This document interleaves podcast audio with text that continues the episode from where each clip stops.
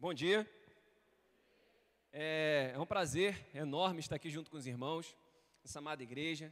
Agradeço ao pastor pela confiança e o pastor Patrick também pelo contato.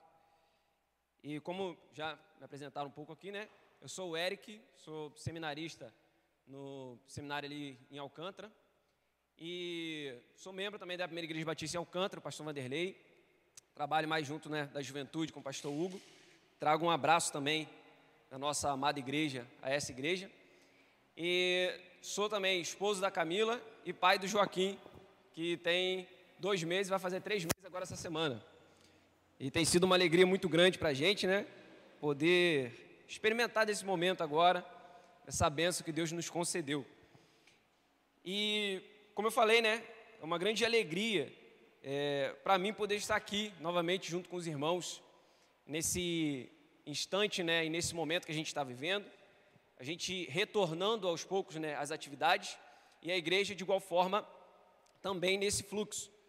E por mais que, que esteja sendo um pouco complicado, né, a gente ainda está se habituando a essa nova realidade. É, assim como eu cheguei, pelo menos umas duas vezes eu tentei apertar a mão de alguém. Aí eu tive que fazer um, né, a pessoa foi me corrigiu, eu fiz um movimento para poder, às vezes, dar um soquinho, alguma coisa assim, que agora o mundo está diferente. As coisas estão diferentes. Agora as pessoas não olham mais a nossa boca, né? Nem parte do nariz, nem o queixo, né? É, a gente só agora é conhecido pelos olhos. E testa também, né? O que mais tem para cima. Mas a gente está vivendo essa nova realidade, vivendo esse novo momento. E nós, como igreja, em momento nenhum a gente pode é, parar, né? A gente pode se limitar a, com os desafios do tempo e deixar de agir. E é muito bom ver essas portas abertas novamente, ver o esforço né, da transmissão também do culto, que é uma coisa que as igrejas estão né, se despertando é, mais precisamente nesse tempo para essa prática, e isso também é algo essencial para a continuidade, né, para a propagação do Evangelho. É, e sobre, só fechando essa parte, sobre essa questão de transmissão, irmãos, eu sei que isso é mais do olhar de quem organiza, que às vezes quando a gente está transmitindo uma coisa, nosso culto, às vezes até uma coisa, talvez uma palavra que você compartilhe na internet, não necessariamente é, em nome da igreja, mas a gente tem mania de olhar, às vezes, para a quantidade de pessoas que estão ali é, observando aquilo, participando daquele momento. Mas a gente deve usar essa ferramenta da internet como, da mesma maneira como a gente tem usado os nossos púlpitos e tem usado a nossa vida. É para alcançar de fato o nosso próximo. A igreja aqui de Santa Luzia, ela precisa alcançar as pessoas aqui em Santa Luzia. Então, quando a gente transmite algo aqui, é primeiramente a essas pessoas de Santa Luzia. Se outras pessoas vão ver, e aí, que bom que, que viram. Mas a gente precisa enxergar essa necessidade de alcançar essa localidade. E a internet é uma ferramenta também para alcançar o nosso próximo. Mas, continuando e agora entrando né, na nossa, no nosso tema a respeito de metanoia, é, o tema né, dessa conferência, vocês estão trabalhando ao decorrer desses dias, e eu quero pensar algumas coisas com os irmãos a respeito desse tema. E, mais especificamente, pensar sobre os frutos dessa metanoia, as consequências que a gente observa a respeito de alguém que passa por esse procedimento, passa por esse momento. E, observando a questão da metanoia, a gente olha algumas colocações a respeito dessa palavra. E talvez em algum momento aqui alguém já tenha trago o sentido né, disso. Mas o que seria essa metanoia? Né? Se a gente for olhar no, no dicionário, abrir o dicionário ou então pesquisar na, na internet, né, a gente vai ver o seguinte: alguns significados de metanoia no dicionário. Mudança essencial de pensamento ou de caráter. Ó, vou repetir: mudança essencial de pensamento ou de caráter. Segunda é, colocação que temos: transformação espiritual. E a terceira, arrependimento por falta cometida, penitência.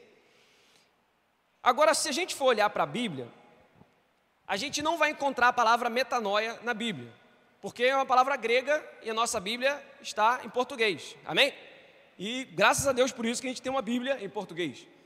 Mas essa palavra é uma palavra grega e por isso que ela não está na Bíblia mas ela está só que traduzida. E como que geralmente é traduzido metanoia na nossa Bíblia?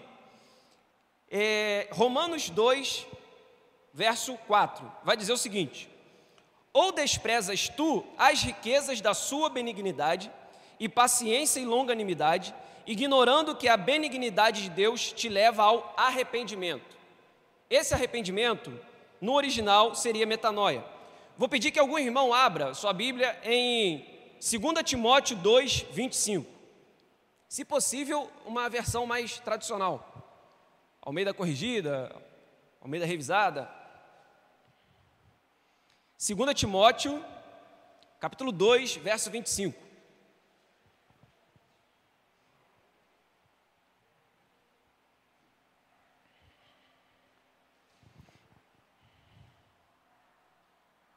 Alguém pode ler?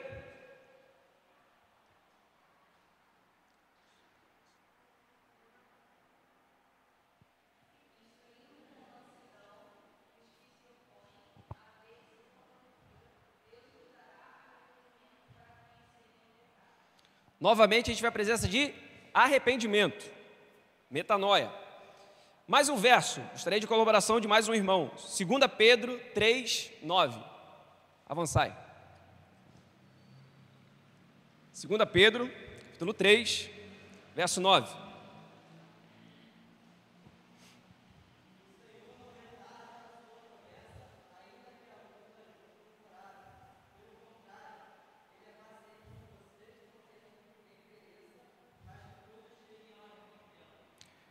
Mais uma vez, temos a palavra arrependimento, metanoia. Segundo uma colocação do R.C. Sproul, no livro O que é arrependimento, ele diz o seguinte: falando de modo geral, metanoia tem a ver com mudança da mente de uma pessoa com relação ao seu comportamento. Contém a ideia de arrepender-se. Preste atenção nessa parte. Contém a ideia de arrepender-se. Arrepender-se de algo implica sentir remorso por uma, por uma ação específica. Leva consigo não somente um assentimento intelectual, mas também uma resposta emocional. O sentimento mais frequentemente associado com o arrependimento é o de remorso, pesar e um senso de tristeza por haver agido de uma maneira específica. Logo, o arrependimento envolve tristeza por uma forma de comportamento anterior. Então, metanoia é mais que uma mudança de mente. É uma mudança que influencia o comportamento e gera arrependimento pelas práticas do passado. Por que, que eu quero, primeiramente, esclarecer para a gente a posição de metanoia, antes da gente começar a ver outras coisas, né, acerca da nossa Bíblia, baseado em nossa Bíblia, a nossa Escritura, né, a nossa Bíblia. Porque essa colocação de arrependimento, e até que a nossa Bíblia traz como arrependimento, é essencial para entendermos o que essa mudança ou o nível dessa mudança. Porque mudança pode ser uma coisa muito variada. Você tem pequenas mudanças e tem mudanças bem mais é, acentuadas. É, por exemplo, uma pessoa pode simplesmente é, mudar o grau da lente do óculos. Mas para as outras pessoas, ela vai continuar tá usando o óculos. Ela teve uma mudança, ela viveu uma mudança, mas é algo que, por mais que vá ajudá-la, né, naquele procedimento, naquele momento de enxergar o, o mundo à sua volta, mas é algo que não surge com tanta expressão aos outros, à comunidade e assim seja.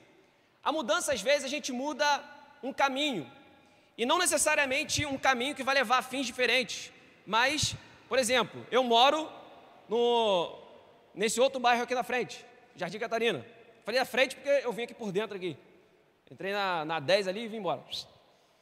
É, ou seja, eu poderia, eu vim pela rua 10 e vim, depois fui, virei para a esquerda e vim aqui pela rua do colégio e para chegar aqui. Mas eu poderia ter vindo por outro caminho. Eu poderia, eu posso agora, na minha volta, mudar o meu caminho, mas chegar ao mesmo local. O que eu quero dizer é que metanoia, mudança de mente, não é apenas uma mudança que que você simplesmente realiza algo diferente. Nós não passamos por essa metanoia em simplesmente agora a gente, ah, agora eu sou crente, antes eu escutava determinado tipo de música, agora eu escuto outro. Antes eu ouvia essa rádio aqui, agora eu escuto a melodia. Inclusive eu estava escutando antes de vir para cá. É, eu antigamente eu lia alguns livros lá e agora eu estou lendo esses livros aqui. Essas mudanças fazem parte dessa metanoia. Só que a metanoia, como a gente vê na Bíblia, é uma que contém arrependimento. E arrependimento, como a gente viu a colocação aqui do Sproul, é uma é um olhar, sabe? É quando você muda a sua direção, o seu caminhar, e você olha para onde você estava e você se arrepende por ter estado naquele local. E aonde que eu quero chegar sobre essa reflexão para a gente prosseguir nesse conceito de metanoia? Que nós, como cristãos, que passamos por essa metanoia e vivemos essa metanoia, nós devemos ter em nós esse arrependimento, esse olhar para trás e dizer: nossa, olha o que, que eu era, olha quem eu era, olha o tipo de pessoa que eu era e agora quem eu sou. Sabe, é se arrepender pelo nosso eu passado e se alegrar pelas bênçãos vindouras que esse nosso eu presente nos concede através da graça e de Cristo Jesus. Então, uma vez a gente entendendo um pouco melhor essa questão de metanoia, tendo esse arrependimento como base da, da definição dessa palavra, eu gostaria de caminhar sobre três frutos que a gente observa de pessoas que sofrem essa metanoia. E o primeiro deles é a humildade. E agora eu gostaria de ler o texto que se encontra em Filipenses 2.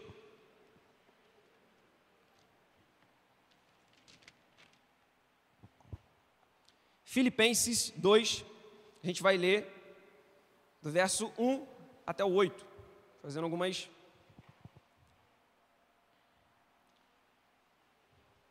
algumas anotações desse trecho. Então, humildade.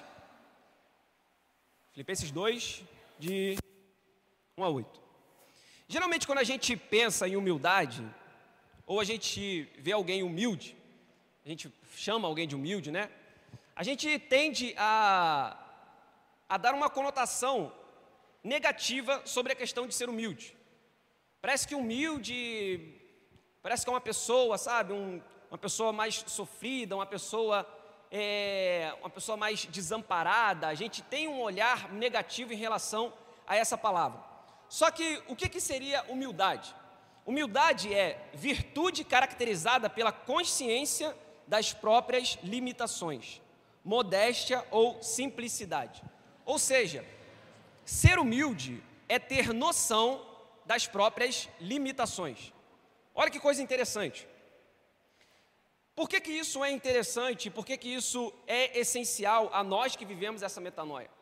Porque ser cristão e viver né, como cristão, por esse por essa processo da metanoia, a gente precisa ter em nós a humildade, que coloca em nós essa, essa posição de saber das nossas próprias limitações.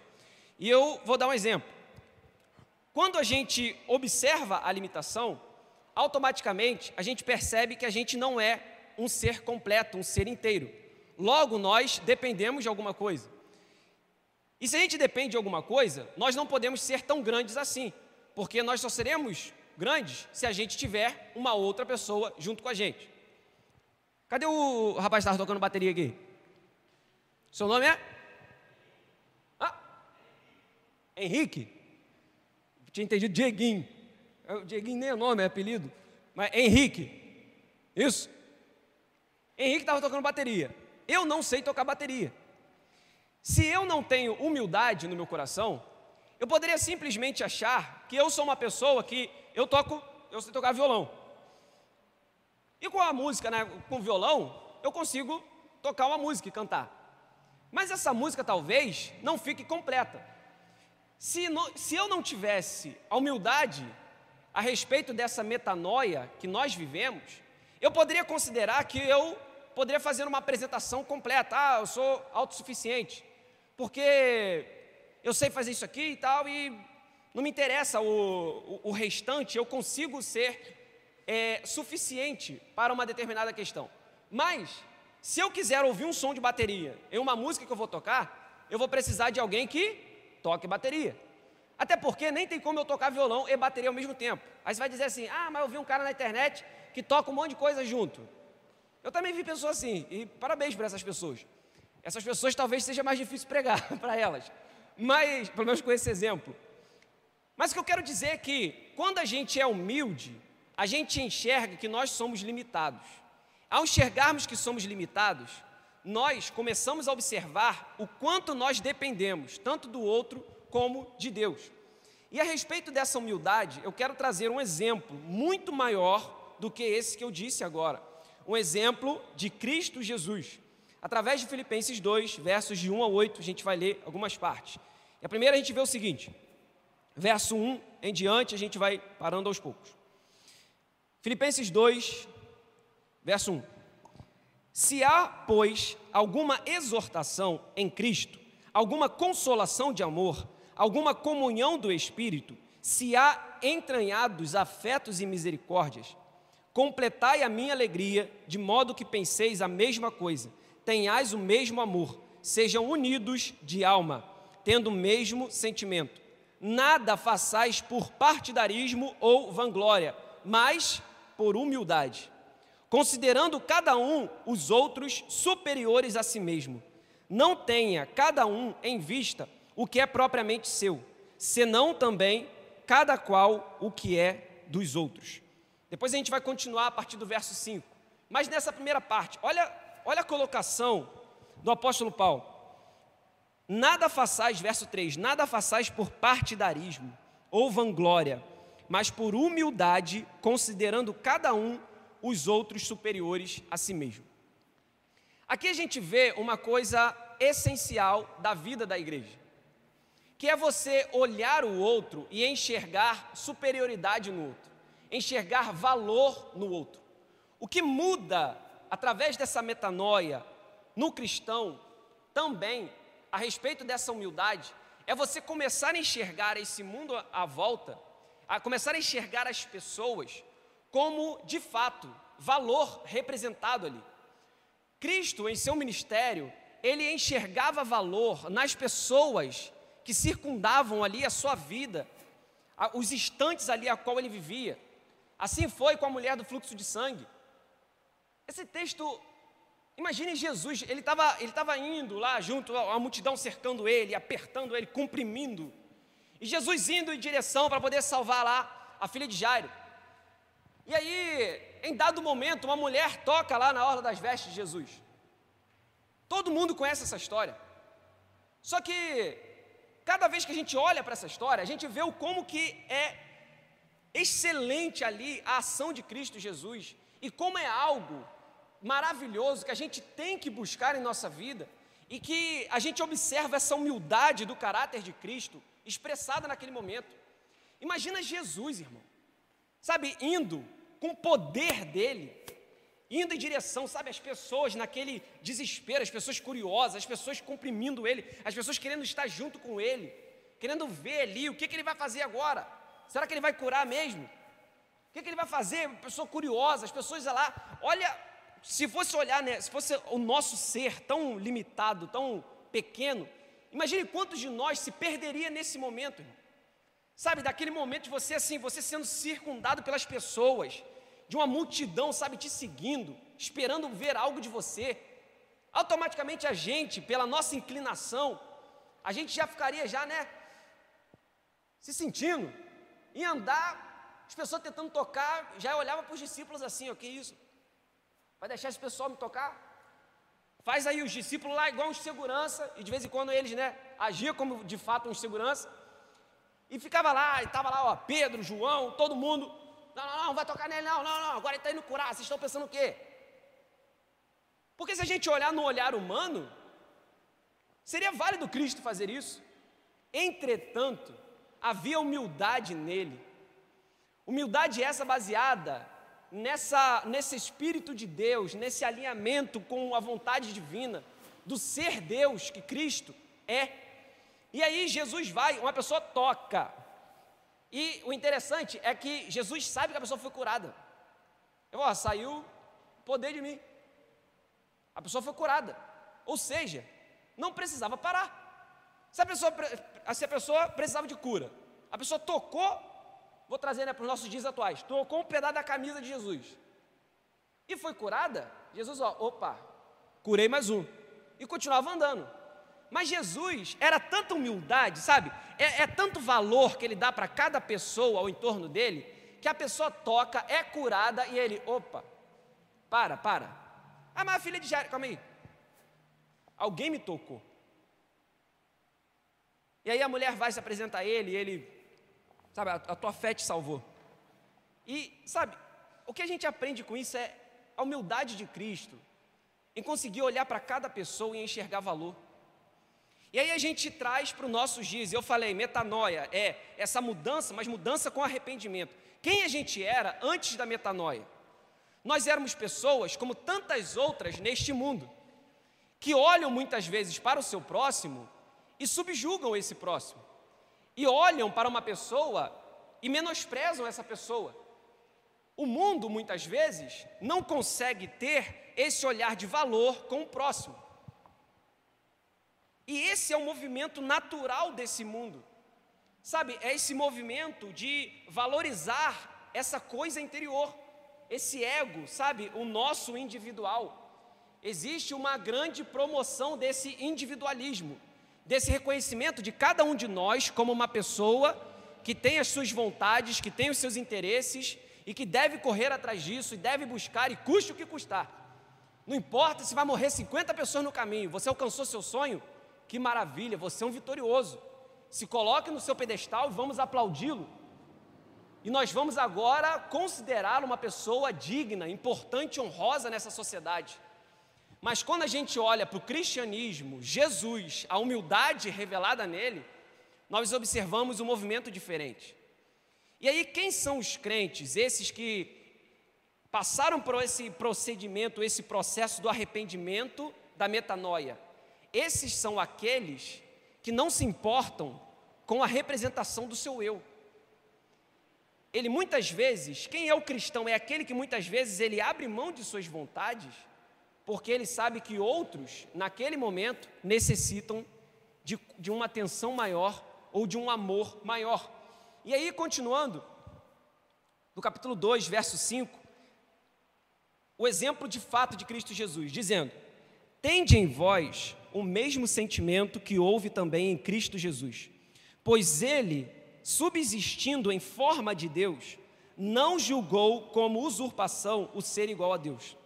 Versículo 7: Antes, a si mesmo se esvaziou, assumindo a forma de servo tornando-se em semelhança de homens e reconhecido em figura humana. A si mesmo se humilhou, tornando-se obediente até a morte e morte de cruz. Como eu estava falando aqui a respeito de Jesus, irmãos. Uma coisa que eu percebo que a gente a gente ainda tem dificuldade na hora de ler a Bíblia, sabe? A gente olha para tudo que está escrito aqui e às vezes a gente não consegue acreditar muito. A gente lê, a gente acredita, mas na verdade a gente não acredita tanto. A gente lê as coisas, lê lá o Antigo Testamento, lê o Novo Testamento, a gente lê falando sobre Jesus, mas chega uma hora que, ah, não. Porque, irmãos, acreditar é uma coisa muito forte. Vou dar um exemplo. Se você acredita que você pode ultrapassar essa parede, sabe o que você vai fazer? Quando você precisar ir para o outro lado, você vai passar por aqui, irmão. Acreditar é você ir em frente. Não vou atravessar, não. É você ir em frente. É porque eu não, não acredito nisso, porque eu vou atravessar a parede. Mas acreditar é você ir em frente e fazer, irmão. Está entendendo o que eu estou querendo falar para você? O que, que Deus está nesse instante falando com a gente? Que se nós cremos de verdade nessa palavra, em quem Jesus foi, quando a gente vai, acontece. Quando a gente fala, acontece. Eu não estou dizendo aqui de sair profetizando, falando, ó, oh, coronavírus aí, ó, 16, 17, 17, 17 de setembro acabou. Não é isso, irmão. Eu estou falando de você ver uma pessoa sofrendo, uma pessoa desamparada, e você conseguir, você se mover em direção àquela pessoa, você orar por aquela pessoa e milagre acontecer naquela vida. Porque o cristão que acredita se move e, se preciso for, ele atravessa a parede. Porque a crença move e o mover carrega com ele a fé que vem de Deus. E continuando a respeito da pessoa de Cristo Jesus, eu tô falando, e como eu disse, às vezes parece que a gente não acredita. Olha o que Jesus é, Jesus é Deus, e aqui o texto está falando isso de novo. Ele vai dizendo, ó, no versículo 6: Pois ele, subsistindo em forma de Deus, não julgou como usurpação ser igual a Deus. Jesus, sendo Deus, não veio e se portou como Deus, mas ele veio e humildemente caminhou por essa terra. Tem uma, uma observação, se eu não me engano, foi o pastor Rafael Ramos, né, lá da, da Rema, uma vez numa pregação, eu vi ele falando sobre isso. É, no, se não me engano, no relato de João, quando vem prender Jesus, é, e aonde tem um, um, pequeno diálogo ali de Jesus, eles pegou, ah, cadê Jesus de Nazaré? Aí Jesus vem e fala, ah, sou eu, aí os caras vai cair tudo no chão. Se não me engano, é o relato de João. Ele estava fazendo uma observação certa vez a respeito dessa, dessa passagem, e, e aquilo até hoje ficou na minha cabeça que foi muito interessante. Jesus, irmãos, ele, ele foi tão, sabe, humilde, tão próximo, que não dava, sabe, quando, quando os soldados chegaram para prender Jesus, eles não chegaram assim, chegaram e olharam, olha lá, ó, deve ser aquele lá. Ó, tô vendo lá, ó, pelo jeito dele lá, ó, tá lá, o pessoal tá abanando ele. Ó, tem um, tem um pessoal ali, ó, ali, ó, o pessoal tá aplaudindo, tem um outro lá lendo um negócio para ele. Não, não. Quando eles chegam, eles têm que perguntar quem é Jesus. Sabe o que isso quer dizer? Jesus era tão próximo, tão humilde, que ele, ao olhar desses outros, ele chegava a ser confundido com o próximo. Isso é humildade, irmão. Sabe, isso, ó, esvaziou-se de si mesmo para se tornar um humano, sabe, como nós, e, e, esse humano ser servo. E aqui fala sobre a morte de cruz, e a gente não tem noção do que é morte de cruz. A gente nem tem é, sentença de morte, eu falo penitência de morte, sei nem se existe, existe penitência de morte. Não sei nem que é penitência. Mas, ó, é, a gente vive num país que não tem nem sentença de morte. Quem dirá crucificação? Irmãos, Cristo morreu crucificado. A crucificação era a morte vergonhosa. Olha o que ele fez por amor. Mas vamos continuar, esse é o primeiro ponto. É, humildade. Sendo breve, prosseguindo. A respeito da humildade, como eu falei, quando a gente enxerga, e eu falei do meu irmão que toca bateria, se eu não consigo tocar bateria, logo preciso de alguém que toque bateria. Logo, eu dependo dele e ele depende de mim. Que também, solo de bateria na igreja também ia ser doído, né? Só quem gosta mesmo de bateria, se levar um louvor mesmo só na bateria, tem que ir no coração, tem que ir no. deixar Deus falar bonito. Mas, sabe, essa, essa questão, quando a gente olha para a humildade, enxerga nossas limitações, a gente começa a observar o valor que cada um tem, considerar uns aos outros superiores a si mesmo. E aí o, o cristianismo, e é aquele que passa por essa metanoia, começa a viver esse tipo de realidade, considerar um ou outro superior a si mesmo. Nesse sentido, a gente observa já uma questão de dependência com o próximo e também com Deus. E essa dependência, eu quero ler com os irmãos, texto que se encontra em Romanos 12, versos de 4 ao 15. Romanos capítulo 12, versos do 4 ao 15.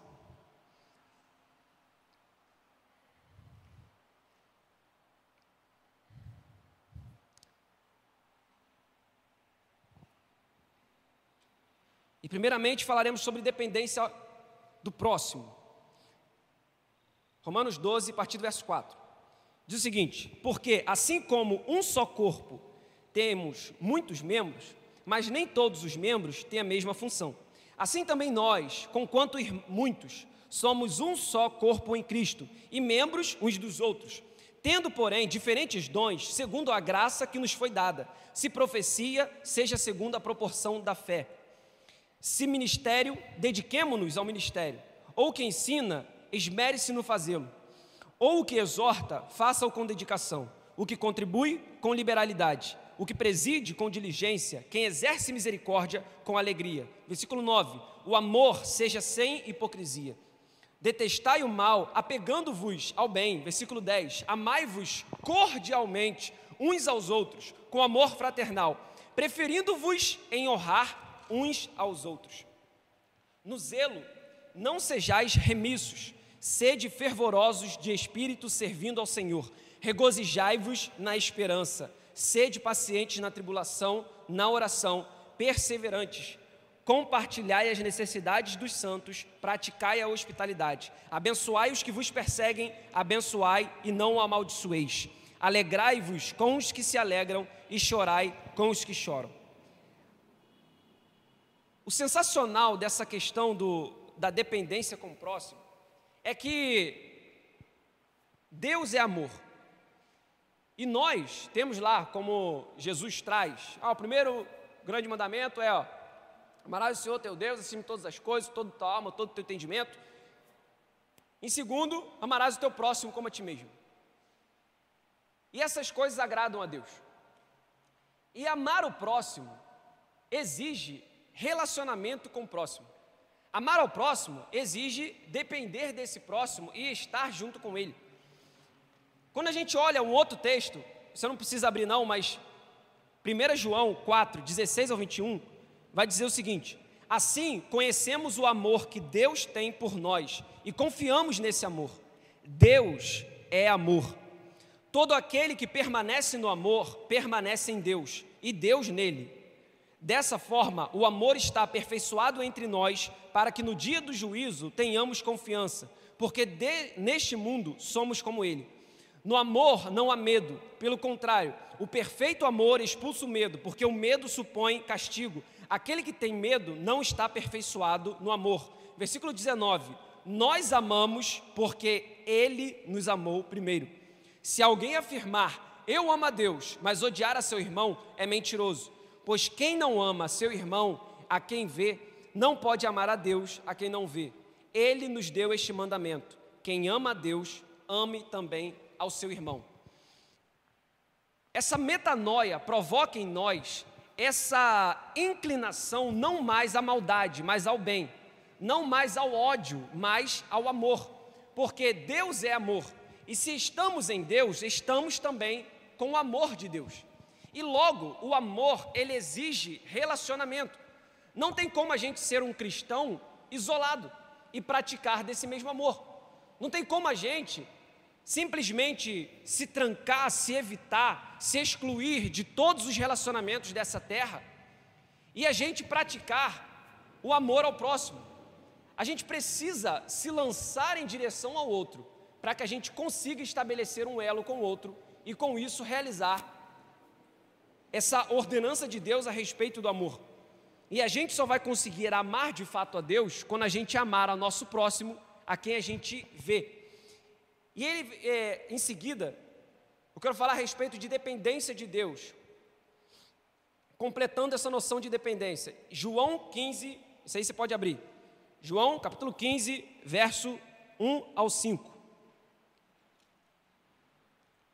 João capítulo 15, versos de 1 ao 5.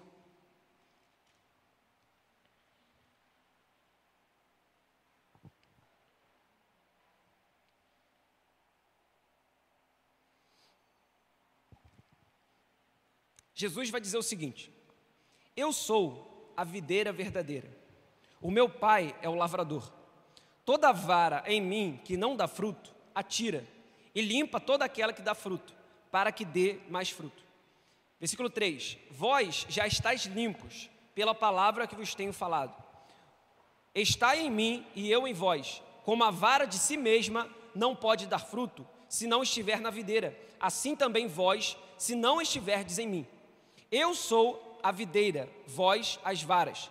Quem está em mim e eu nele, esse dá muito fruto, porque em mim nada podeis fazer. João 15, verso de 1 a 5. Nesse texto aqui, a gente observa a nossa dependência de Deus.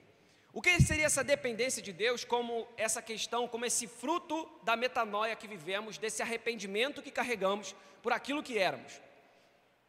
A nossa dependência de Deus, irmãos, é olhar, e como eu disse já anteriormente, baseado naquela, naquele princípio de humildade que a gente viu, que nós somos limitados. Se nós somos limitados, nós não conseguimos agir de uma forma completa por conta própria. Nós precisamos tanto do nosso outro, como precisamos também de Deus. E aí Jesus traz um, um, um exemplo a respeito da videira. Só que para a gente é um pouco difícil entender videira. Então, vou trazer um exemplo mais claro para você. Vou falar de goiabeira. Quantos conhecem a goiabeira? Quantos já comeram goiaba? Goiaba é fácil, né? Geralmente a gente até tem, né? Goiaba no, no quintal. Falando disso, tem que plantar uma goiabeira lá em casa. Então entenda uma goiabeira. Vai dizer o seguinte: Deus é o lavrador. Deus planta a goiabeira e Deus cuida dessa, desse, de todo esse processo. E aqui Jesus se coloca como a goiabeira, que foi plantada na terra. Essa goiabeira, ela tem os seus galhos, né? Como toda árvore. A não ser um coqueiro, né? Tem, vai de lá tá as folhinhas. Então foi bom o exemplo da goiabeira. Então, a goiabeira tem os seus galhos. E aí fala o seguinte: esses galhos da goiabeira, e diferente também né, da ju, ju. Ih, meu Deus, esqueci a palavra. Jabuticaba. Ah, é. Jabuticabeira, diferente da jabuticabeira, é porque jabuticaba é uma coisa, né? Agora, jabuticabeira é grande, né? Tipo, soletrando jabuticabeira. Mas, diferente da jabuticabeira, que, pelo que sei, pela minha pequena experiência, dá o fruto no tronco. Mas a goiabeira não. A goiabeira, como outras árvores, dá o fruto o quê? no galinho, normal. Às vezes até a gente quer pegar uma goiaba ali, ó, ah, tá mais em cima. Aí vai, usa aquele macetezinho. Pega aqui na base do galho aqui, vai puxando, vai puxando, aí segura aquela folhinha, pega solta, né? Então, o fruto dá no galho. E aí, o que Jesus está falando é o seguinte: eu sou a goiabeira. E o galho, vocês que são galho, se vocês estiverem em mim, vocês podem dar fruto. Mas se vocês não estiverem em mim, ou seja, se vocês forem arrancados dessa árvore, vocês não conseguem dar frutos. O que a gente aprende com isso é o seguinte: nós só conseguiremos realizar a vontade de Deus se estivermos ligados a Deus, se estivermos ligados a Cristo Jesus. De maneira nenhuma podemos deixar Deus de lado, segurar todo esse aparato, pegar a Bíblia, se arrumar de crente, sabe? Falar glória, chamar os outros de abençoado, e se a gente não estiver ligado a Deus, nós não vamos dar frutos. E ainda fala mais aqui, né? Que Deus vai pegar esse galho aí e vai arrancar fora. Mas, para nós que damos frutos, Deus limpa o galho com a palavra. E aí pode dar novos frutos. Então a gente observa que precisamos, vivendo essa metanoia, não só olhar para trás e se arrepender daquilo que nós éramos, mas agora viver em humildade e dependência do outro e do próximo, do próximo, né? E de Deus. E por fim, chego ao último ponto, que fala a respeito da gratidão e essa última consequência, não limitando essas consequências ou esses frutos, mas que eu trago nessa manhã a respeito de metanoia. Gratidão. Nós tivemos um momento aqui no culto em que pudemos agradecer a Deus por algo mais específico, correto? Todos né, se recordam desse instante. E, e é muito bom, de fato, isso acontecer. Às vezes, por, por alguns motivos, né, as igrejas acabam perdendo um pouco desse hábito, mas isso é, é muito bom quando a gente tem a oportunidade de agradecer. Porque quando a gente se levanta para agradecer, a gente faz o seguinte: a gente, a gente estabelece quem foi que promoveu a bênção em nossa vida. E essa questão da gratidão, eu quero ler com você o texto que se encontra em Efésios, Efésios capítulo 2,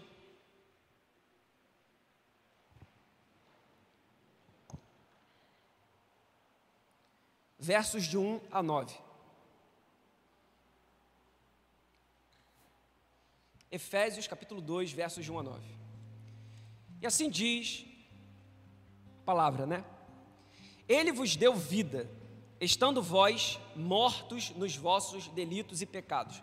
Irmãos, repare, aqui está falando diretamente de quem nós éramos antes da metanoia. Ele nos deu vida, estando vós o quê? Mortos em vossos delitos e pecados. Primeira coisa que a gente vê aqui, nós estávamos mortos. Continuando, nos quais andaste outrora, segundo o curso deste mundo. Estávamos de acordo com o curso deste mundo, seguindo o príncipe da potestade do ar, do espírito que agora atua nos filhos da desobediência. Éramos desobedientes. Versículo 3: Entre os quais também todos nós andamos outrora, segundo as inclinações da nossa carne, fazendo a vontade da carne. Nós fazíamos a vontade da carne. Dos pensamentos, e éramos, por naturezas, filhos da ira. Em algumas versões vai trazer merecedores da ira. Como também os demais. Aqui, o apóstolo Paulo traz, em Efésios, ele traz o que, que a gente era antes de sofrer essa metanoia. A gente era isso, irmão. A gente era morto. A gente era merecedor de ira. A gente era desobediente, a gente era inclinado para o mal. Todo esse compilado de coisas aqui, distantes de Deus, é isso que a gente era.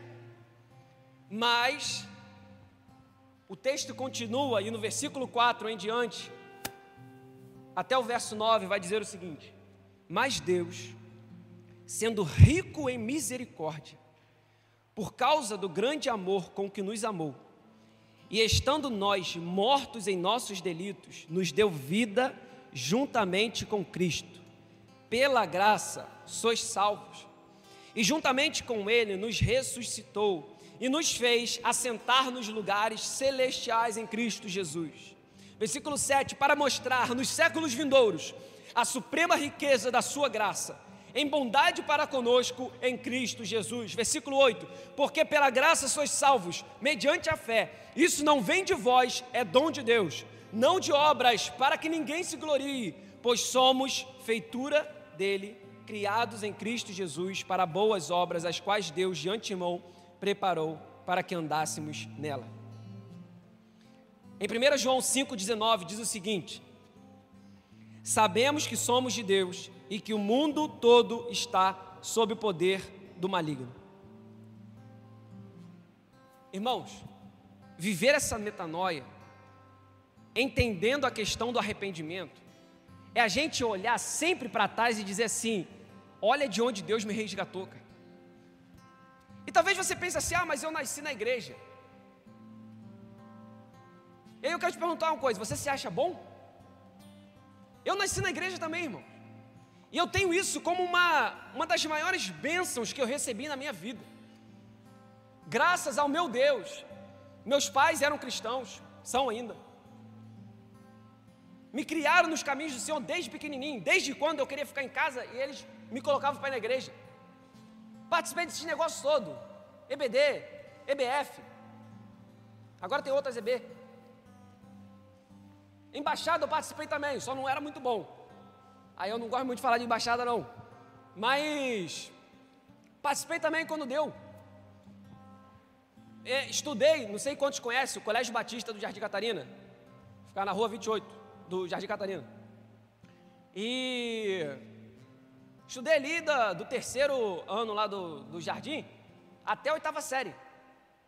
Irmãos, as pessoas falavam de Xuxa, para mim eu nem conhecia Xuxa. Fui conhecer Xuxa na adolescência. Fui ouvir falar de, sei lá, de. Nem sei mais o que, que tinha, balão mágico, sei lá. balão mágico é antigo, eu não sei não. Mas o pessoal falava, negócio de quadrilha, negócio de, de festa junina. Eu nunca vi isso. Porque lá, na, lá na, no colégio tinha toda, acho que era quinta-feira, tinha uma assembleia, que era tipo um cultinho ali. Mas não é botar nome de culto, né? Porque era na escola e tal. Aí botar uma assembleia. Mas na verdade, era o Espírito Santo de Deus ali. E eu fui criado nisso. Agora, eu sou bom por causa disso? De maneira nenhuma, irmãos. Eu, como ninguém, conheço a intimidade do meu coração. Eu, como ninguém, conheço as fraquezas do meu coração. Eu conheço quantas vezes eu pude fazer o bem e eu fiz o mal. Eu sei quantas vezes eu olhei para o próximo e eu não me aproximei dele. Eu sei quantas vezes eu pude, sabe, eu pude trilhar um caminho melhor e eu não fiz isso necessariamente. Porque na verdade, irmãos, nós éramos isso aqui. Nós éramos mortos. Nós éramos, sabe, desobedientes, merecedores da ira de Deus. Mas através de Cristo Jesus, da graça de Deus, nós fomos reconciliados. E aí passamos pela metanoia, mudança a partir do arrependimento. Agora, toda vez que a gente vive, que a gente prossegue, a gente olha sempre para trás e diz assim: olha de onde Deus me tirou. Olha o que, que eu merecia e olha agora as bênçãos vindouras que me aguardam. Olha a minha herança que está com Cristo Jesus. Sabe essa alegria da glória que virá. E isso tem que moldar a nossa vida. Não dá para viver de uma forma normal sabendo de tudo isso que aconteceu. Durante muito tempo, quando eu comecei a pensar mais sobre as coisas do cristianismo, logo comecei a surtar em relação a várias coisas. Porque cristianismo envolve muito mais fé do que razão, embora a razão seja essencial também para você solidificar a sua fé. E eu continuo estudando bastante, o máximo que eu posso, porém, entendendo que sempre vai ser a fé. Sempre o que vai me ligar a Deus não vai ser simplesmente a minha construção intelectual, mas é a fé que Deus plantou no meu coração e me ligou a Ele. E aí, nas minhas, nos meus pensamentos, uma coisa me incomodava, depois que eu comecei a experimentar coisas ruins dessa vida. Coisas ruins dessa vida, que eu digo, é ter experiências, sabe? Que a gente olha para Deus e fala assim: o Senhor me abandonou? Sabe aqueles momentos que você olha assim e você diz: Meu Deus, onde o Senhor está? O que é que aconteceu? desde novo, estou criado nos teus caminhos, procurando fazer tudo certo, e agora? Cadê o Senhor me amando? Porque isso não pode ser amor. Quantas vezes isso circulou minha mente e tentou criar raiz no meu coração, mas aí Deus me mostrou uma coisa, irmãos, não é que o mundo seja bom e as coisas mais acontecem porque Deus é mau e permite elas. Na verdade, poçante. Na verdade, o mundo é mau e o que de bom acontece é fruto de Deus. O verdadeiro cristão que passa por essa metanoia tem essa mudança de mente em sua cabeça, irmão. Quando você vê uma coisa ruim acontece, ah, caiu um avião. Meu Deus, que tristeza.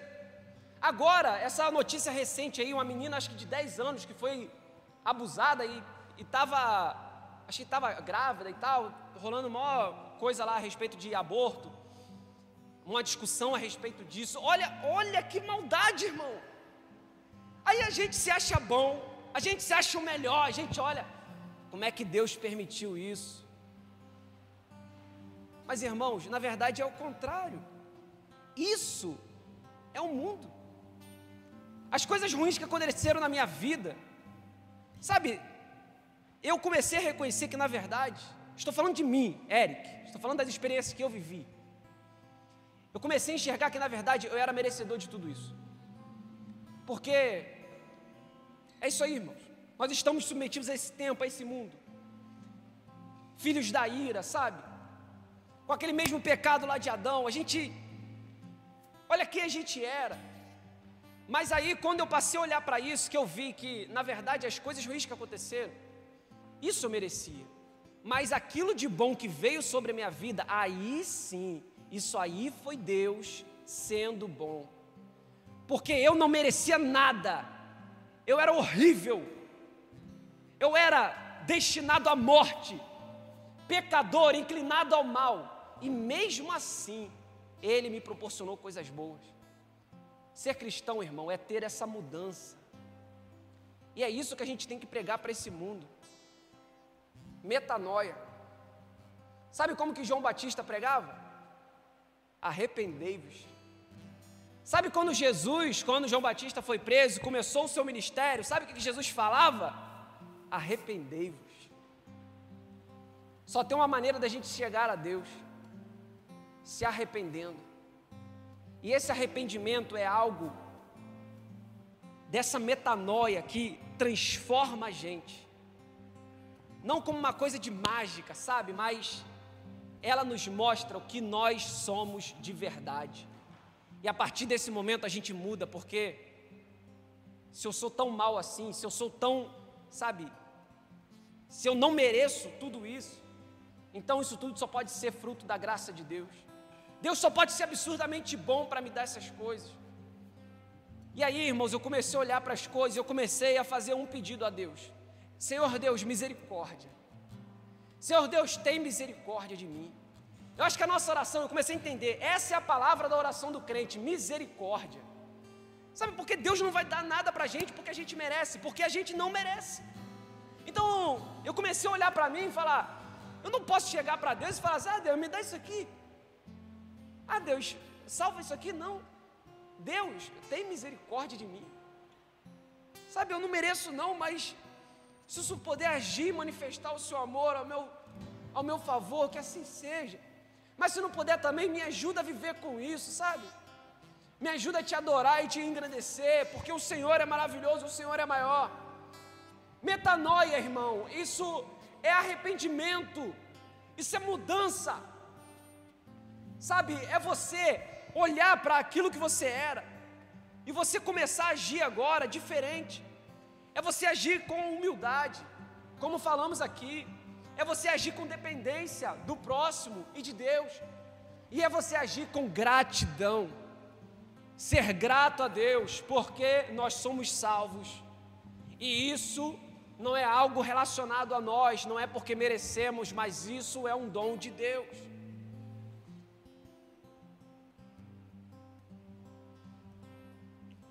A gente precisa mostrar a diferença ao mundo, irmãos igreja se tornou uma coisa muito presente no nosso país, sabe? Todo lugar tem igreja, irmão. Todo lugar tem igreja. Todo lugar tem crente. Todo lugar, irmão, tem crente. Não é por falta de crente que o nosso país enfrenta os problemas que enfrenta. Que o nosso bairro enfrenta os problemas que enfrenta. Não é por falta de crente, não é por falta de igreja. A gente precisa é trazer essa metanoia, igual está escrito ali, ó. A gente precisa trazer esse olhar para aquilo que a gente era, trazer essa questão do arrependimento, porque quando a gente vê que a gente na verdade não merecia nada, só que tudo foi dom de Deus, foi graça de Deus, aí o nosso mundo muda, porque aí a gente quer viver sendo grato àquilo. E aí você vai ver uma pessoa precisando de Deus, você vai falar: Ah, eu tenho que falar com essa pessoa. Eu estava assim, a gente vai ver uma pessoa passando fome, uma pessoa sendo excluída socialmente, negada, afastada de todos os ciclos sociais. A gente vai olhar para essa pessoa e falar: eu tenho que abraçar essa pessoa porque eu também já fui assim. Metanoia é reconhecer que a gente não merece nada, mas que Deus, pela Sua graça, nos possibilitou viver, ter vida mesmo sendo merecedores de morte. Eu quero orar pela tua vida agora, irmão.